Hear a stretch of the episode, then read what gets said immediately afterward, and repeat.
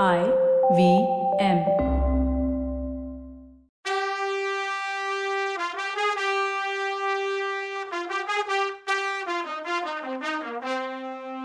வணக்கம். Welcome to கதை பாட்காஸ்டின் பொன்னியின் செல்வன். இது எபிசோட் ஃபார்ட்டி எயிட் கதை சொல்பவர் கவிதா. வணக்கங்க. நான் கவிதா பேசுகிறேன் என் உடம்புல உயிர் உள்ள வரைக்கும் யாரும் கைதுங்கிற பேரில் இளவரசரை தொட முடியாதுன்னு பார்த்திபன் கோபத்தோடு சொன்னதை பார்த்து சேனாதிபதி கொஞ்சம் பொறுமையாக இருங்கன்னு சொல்லிட்டு இளவரசரை பார்த்து ஐயா உங்கள் கடமையை பற்றி சொன்னீங்க. ஆனால் எனக்கும் ஒரு கடமை இருக்குது நான் சின்ன வயசில் இருந்து உங்களை பார்த்தவன். போன வருஷம்தான் அரண்மனை செல்லப்பிள்ளையாக இருந்த நீங்கள் மாதண்ட நாயக்கராக அப்பாயிண்ட் ஆகி இலங்கைக்கு தனியாக குடும்பத்தை விட்டு வந்தீங்க. நீங்கள் வரும்போது உங்கள் அப்பா என்கிட்ட அவனை ரொம்ப செல்லமாக வளர்த்துட்டேன். ஆனால் ஆண்கள் அவ்வளோ நாள் அரண்மனைக்குள்ளேயே வச்சிருக்கக்கூடாது அவனும் வீரன்னு புகழ் பெறணும். அதனால் அனுப்புகிறேன் ஆனால் அவனுக்கு எந்த ஆபத்தும் வராமல் பார்த்துக்க வேண்டியது உங்கள் பொறுப்புன்னு என்கிட்ட கண்டிப்பாக சொன்னார். அப்படி சொன்னவர் உங்களை அரெஸ்ட் பண்ண சொல்லி அனுப்புவாரா என்ன? இதை எப்படி நம்புறதுன்னு கேட்டார். இளவரசர் உடனே என்னால் நம்ப முடியும். ஏன்னா அவங்க சொல்கிற குற்றச்சாட்டு என்ன? இலங்கை சிம்மாசனத்தில் உட்கார சூழ்ச்சி பண்ணுறேங்கிறது தானே.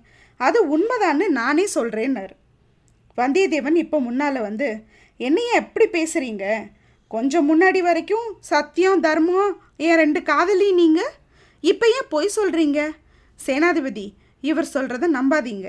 நேற்று எங்கள் ரெண்டு பேர் கண்ணு முன்னால் தான் புத்தகுருமார்கள் முடிசூட்ட ட்ரை பண்ணாங்க. ஆனால் இவர் வேணான்னுட்டார். அதுக்கு நாங்கள் ரெண்டு பேரும் சாட்சின்னா. உடனே இளவரசர் சிரிச்சுக்கிட்டே தப்பு பண்ணுறவங்க சாட்சி வச்சுக்கிட்டா தப்பு பண்ணுவாங்க. நீங்கள் பக்கத்தில் இருந்ததுனால நான் பதவியை வேணான்னு சொல்லியிருக்கலாம்ல அப்படின்னார். அதுக்கு அவன் அமைதியாக இருக்கவும் வல்லவரே முதன் மந்திரி அனிருத்தர் இந்த நம்பிக்கிட்ட என்ன சொல்லி அனுப்பினார் தெரியுமா? உங்களுக்கு புத்த குருமார்கள் சிம்மாசனம் கொடுக்க முன் வருவாங்க. சாட்சி வச்சுக்கிட்டு அதை வேணான்னு சொல்லுங்கன்னு சொல்லி அனுப்புனாரா இல்லையான்னு நம்பிக்கிட்டே கேட்டு தெரிஞ்சுக்கோங்கன்னு சொல்லி அங்கே உள்ள எல்லாரையும் திகைக்க வச்சார். அப்புறம் சேனாதிபதியை பார்த்து ஐயா நான் சொல்கிறத கேளுங்க. இலங்கையை ஜெயிச்சு ஆளணும்னு பேராசை என் மனசில் இருந்ததுன்னவோ உண்மைதான். அதை எனக்குள்ளே ஊட்டி வளர்த்தவங்க என் அக்கா. அதனால் நான் குற்றவாளி தான் இந்த கைதுக்கு நான் டிசர்விங் தான்னார். உடனே சேனாதிபதி அப்படி ஒரு ஆசை உங்கள் மனசில் இருந்தால் அது இலங்கை செஞ்ச புண்ணியம். இதை உங்கள் அப்பாவே என்கிட்ட சொல்லியிருக்காரு. உங்களை இலங்கை சிம்மாசனத்தில் உட்கார வைக்கணும்னு. அதை தான் குந்தவை மூலமாக உங்களுக்கு சொல்லியிருக்காரு. அதனால் நீங்கள் குற்றவாளி இல்லைன்னாரு சேனாதிபதி. அப்போ இளவரசர் சரி அப்படின்னா என் அப்பா கிட்ட போகிறதுக்கு நான் ஏன் பயப்படணும்? அவர்கிட்ட நடந்ததை சொல்லி இவங்க ரெண்டு பேரையும் சாட்சி சொல்ல வச்சா அப்புறம் அவர் தீர்ப்பு சொல்லட்டும். அதுபடி நடந்துட்டு போகிறேன்னார் இப்போ பார்த்திபன் பொறுக்க முடியாமல் சேனாதிபதி ஏன் எல்லாத்தையும் மூடி மறைக்கிறீங்க? சொல்ல வேண்டியதை சொல்லுங்க. இல்லை நான் சொல்லவான்னு எகுறனா சேனாதிபதி உடனே கொஞ்சம் பொறுமையாக இரு பார்த்திபான்னு சொல்லிட்டு இளவரசே உங்ககிட்ட ஒரு சில விஷயங்களை சொல்லி கஷ்டப்படுத்த வேணாம் தேவையில்லைன்னு நினச்சேன். ஆனால் இப்போ சொல்ல வேண்டிய கட்டாயத்தில் இருக்கேன். பெரிய பழுவேட்டரையர் வயசான காலத்தில் நந்தினின்னு ஒரு சின்ன பொண்ணை கல்யாணம் பண்ணியிருக்கிறது உங்களுக்கு தெரிஞ்சிருக்கும். அவள் மாய மந்திர வித்த கத்தவ போல இருக்கு. பெரியவரை அவள் கைக்குள்ளே போட்டுக்கிட்டு அவள் பண்ணுற அட்டூழியம் தாங்க முடியல. பழமையான பழுவேட்டரையர் குலத்தில் வந்தவரும் பல போர்களில் வீரமாக கலந்துக்கிட்டு மாவீரனாக இருக்க அவருக்கு இப்போ விதி நல்லா இல்லை போல. அதான் இப்படி ஆட்டி வைக்குதுன்னார். உடனே அருள்மொழி இதை தான் நான் கேள்விப்பட்டிருக்கேனே அப்படின்னார். இல்லை இப்போ அவள் சக்கரவர்த்தி மேலேயும் அந்த மந்திர விதையை போட ஆரம்பிச்சிட்டா. அதான் சக்கரவர்த்தி இப்படி கட்டளை போட்டிருக்காருனார் உடனே இளவரசருக்கு வந்துச்சே கோவம். சேனாதிபதி ஜாக்கிரதை பார்த்து பேசுங்க. என் அப்பாவை பற்றி என்கிட்ட குறைவாக எதுவும் சொல்லிடலான்னு நினைக்காதீங்க. அவர் உடம்புல உயிர் உள்ள வரைக்கும் அவர் எது சொன்னாலும் எப்போ சொன்னாலும் அது கடவுள் வாக்கு எனக்கு அப்படின்னார். சேனாதிபதி உடனே ஐயோ நாங்கள் அதை மறுக்கவே இல்லை. சக்கரவர்த்தியை சிற போக இப்போ உயிருக்கே ஆபத்தோன்னு பயப்படுறோம். நந்தினியை பற்றி முழுசாக எனக்கு தெரியாது. நேற்று பார்த்திபன் சொல்லி தான் தெரியும். அந்த பயங்கரமான உண்மையை நீங்களும் தெரிஞ்சுக்கணும்னு சொல்லிட்டு அந்த வீரபாண்டியன் நந்தினி கரிகாலன் கதையை சொன்னார். அவர்கிட்ட பார்த்திபன் கரிகாலன் நந்தினி காதில் சொன்னானோ இல்லையோ அவர் இளவரசர்கிட்ட அதை பற்றி எதுவுமே பேசலை. ஆனால் வீரபாண்டியனை காப்பாற்ற நினச்சவ பெரியவரை கல்யாணம் பண்ணிக்கிட்டு சோழ குலத்துக்கே சதி பண்ணுறா பாண்டியர்களுக்கு பணதுவி பண்ணுறாங்கிறது இந்த வைஷ்ணவன் பார்த்துருக்கான். ஆனால் இப்போ அந்த பாதகியோட வலையில் சக்கரவர்த்தியும் இருக்க மாதிரி தெரியுது. அதனால தான் நீங்கள் அது சக்கரவர்த்தியோட கட்டளைன்னு நினச்சி அங்கே போகிறது நல்லதுன்னு சொல்கிறேன்னாரு உடனே இளவரசர் சேனாதிபதி நீங்கள் சொல்கிற விஷயங்கள் புதுசாக இருக்கு எனக்கு. ஆனாலும் நான் செஞ்ச முடிவு தான் சரின்னு எனக்கு தோணுது. என் அப்பா இவ்வளோ ஆபத்தில் இருக்கும்போது நான் அங்கே போகிறது தானே நல்லது? இலங்கை அரசு எதுக்கு எனக்கு? என்னை யாரும் நிறுத்த ட்ரை பண்ணாதீங்கன்னாரு. பூங்குழலியை பார்த்து சமுத்திரகுமாரி ஒரே ஒரு ஹெல்ப் மட்டும் எனக்கு பண்ணு. என்னை தேடிட்டு வந்த கப்பல் இருக்க இடத்துக்கு என்னை எவ்வளோ சீக்கிரம் முடியுமோ அவ்வளோ சீக்கிரம் கூட்டிகிட்டு போன்னு சொன்னார்.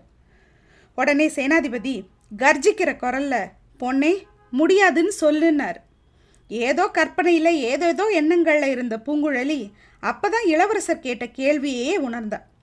ஐயோ நம்ம காப்பாற்றணும்னு நினச்சி ஓடி வந்தா இப்போ அதே ஆபத்துக்குள்ள என்னை கொண்டு போய் விடுன்னு சொல்கிறாரே என்ன பண்ணுறதுன்னு யோசித்தவளுக்கு இப்படியும் தோணுச்சு. ஏய் இந்த வாய்ப்பை விட்டுறாத. ரெண்டு நாள் முழுசாக ரெண்டு நாள் வழிகாட்டி இளவரசரை கூட்டிகிட்டு போனீன்னா அவர் கூடயே இருக்கலாம். இல்லைன்னா நீ கனவுல தான் அவரை பார்க்க முடியும். கண்டிப்பாக முடியும்னு ஒத்துக்கோன்னு அவ மனசே அவளுக்கு சொன்னுச்சு. இளவரசே வழிகாட்ட நான் வர்றேன்னா. சேனாதிபதிக்கு இப்போ என்ன பண்ணுறதுன்னே புரியல. சரி இப்போ போய் சரணடைகிறதுன்னு முடிவாயிடுச்சு. நான் தடுக்கலை. ஆனால் அங்கே போய் சேர்ற வரைக்கும் நீங்கள் என் பொறுப்பு. ஏற்கனவே உங்களை கொல்ல அட்டம் பண்ணியிருக்காங்க. இந்த பொண்ணு மேலேயே எனக்கு நம்பிக்கை இல்லை. இவ்வளோ ஏன் கொலகாரங்க ஆளாக இருக்கக்கூடாது? இப்போ கொஞ்சம் முன்னாடி கூட வல்லவன் வீசின கத்திக்கு வீல்னு சத்தம் வந்ததே. அது யாரு? அதனால இந்த பொண்ணு தாராளமாக வழிகாட்டி கூட்டிகிட்டு போகட்டும். நானும் தொண்டமான் கால்வாய் வரைக்கும் வந்து கப்பலை பார்த்த பின்னாடி தான் திரும்புவேன்னாரு. அதுக்கு இளவரசர் சரி அப்படியே பண்ணிடலான்னாரு. இப்படி முடிவு எடுத்த உடனே தளபதி பார்த்திபனை தனியாக அழைச்சிட்டு போய் பேசினார். அப்புறம் தன்னோட வீரர்களுக்கும் ஏதோ தனித்தனியாக கட்டளை போட்டார். அப்புறம் பார்த்திபன் வந்து இளவரசர்கிட்ட நான் வந்த காரியம் நடக்காமல் திரும்பி போகிறேன் என் முதலாளி என்ன சொல்லுவாரோ என் பேரில் தப்பில்லை. நீங்கள் புடிவாதமாக இருக்கீங்கன்னு சொன்னான். இளவரசர் உடனே இவ்வளோ அவசரமாக போகணுமா? என் கூட கப்பல் வரைக்கும் வாங்கலேன்னாரு. அந்த பாதகத்துக்கு நானும் துணை இருக்கணுமா? நான் வந்த கப்பல் திரிகோணமலையில் இருக்குது எவ்வளோ சீக்கிரம் முடியுமோ அவ்வளோ சீக்கிரம் போய் நடந்ததை கரிகாலத்துக்கு சொல்லணும் அப்படின்னா பார்த்திபன். அப்புறம் வந்தியத்தேவனை பார்த்து நீ காஞ்சிபுரத்துக்கு வரலையான்னு கேட்டான். இல்லை நான் இளவரசரோட போகிறேன்னு சொன்னால் வல்லவன். ஆனால் அதுக்காக அதாவது என்னோட வரலங்கிறதுக்காக நீ பின்னாடி ரொம்ப வருத்தப்படுவேன்னு சொல்லிட்டு கிளம்பி போனான் பார்த்திவன் அவனோட சேனாதிபதி வீரர்கள் கொஞ்சம் பேரும் போனாங்க. இதை பார்த்துட்டு இருந்த வந்தியத்தேவன் அந்த பல்லவன் என்ன சொல்லிட்டு போகிறான் நான் பின்னாடி வருத்தப்படுவேன்னு சொன்னானே எதுக்காகன்னு நம்பியை பார்த்து கேட்டான். நம்பி சேனாதிபதியும் அவனும் கலந்து பேசி ஏதோ சூழ்ச்சி பண்ணுறாங்க அது என்னன்னு சீக்கிரமே தெரிய வரும். எல்லாத்துக்கும் இப்போ நடந்துட்டுருக்க எல்லாத்துக்குமே காரணம் இந்த கொடும்பாளூர் கிழவர் தான் சேனாதிபதியை திட்டினான். அதுக்கு வல்லவன் என்ன சொல்கிறேன்னு கேட்டான். நம்பி உடனே அப்புறம் எல்லாம் அவரோட வேலை தான் அவர் குடும்பத்து பொண்ணு தானே வானதி. அந்த பொண்ணை இளவரசருக்கு கல்யாணம் பண்ணி கொடுத்து இலங்கைக்கு அரசராக முடிசூட்டணும்னு அவருக்கு ஆசை. அந்த புத்த குருக்களையே தூண்டிவிட்டவர் இவர் தான் அதையாவது சீக்ரெட்டாக வச்சுக்க தெரிஞ்சுதா இவருக்கு? அந்த நியூஸும் தஞ்சாவூருக்கு போயிடுச்சு. அதனால தான் முதல் மந்திரி ஈழத்துக்கு வந்தார். என்னையும் இளவரசர்கிட்ட அனுப்புனார்.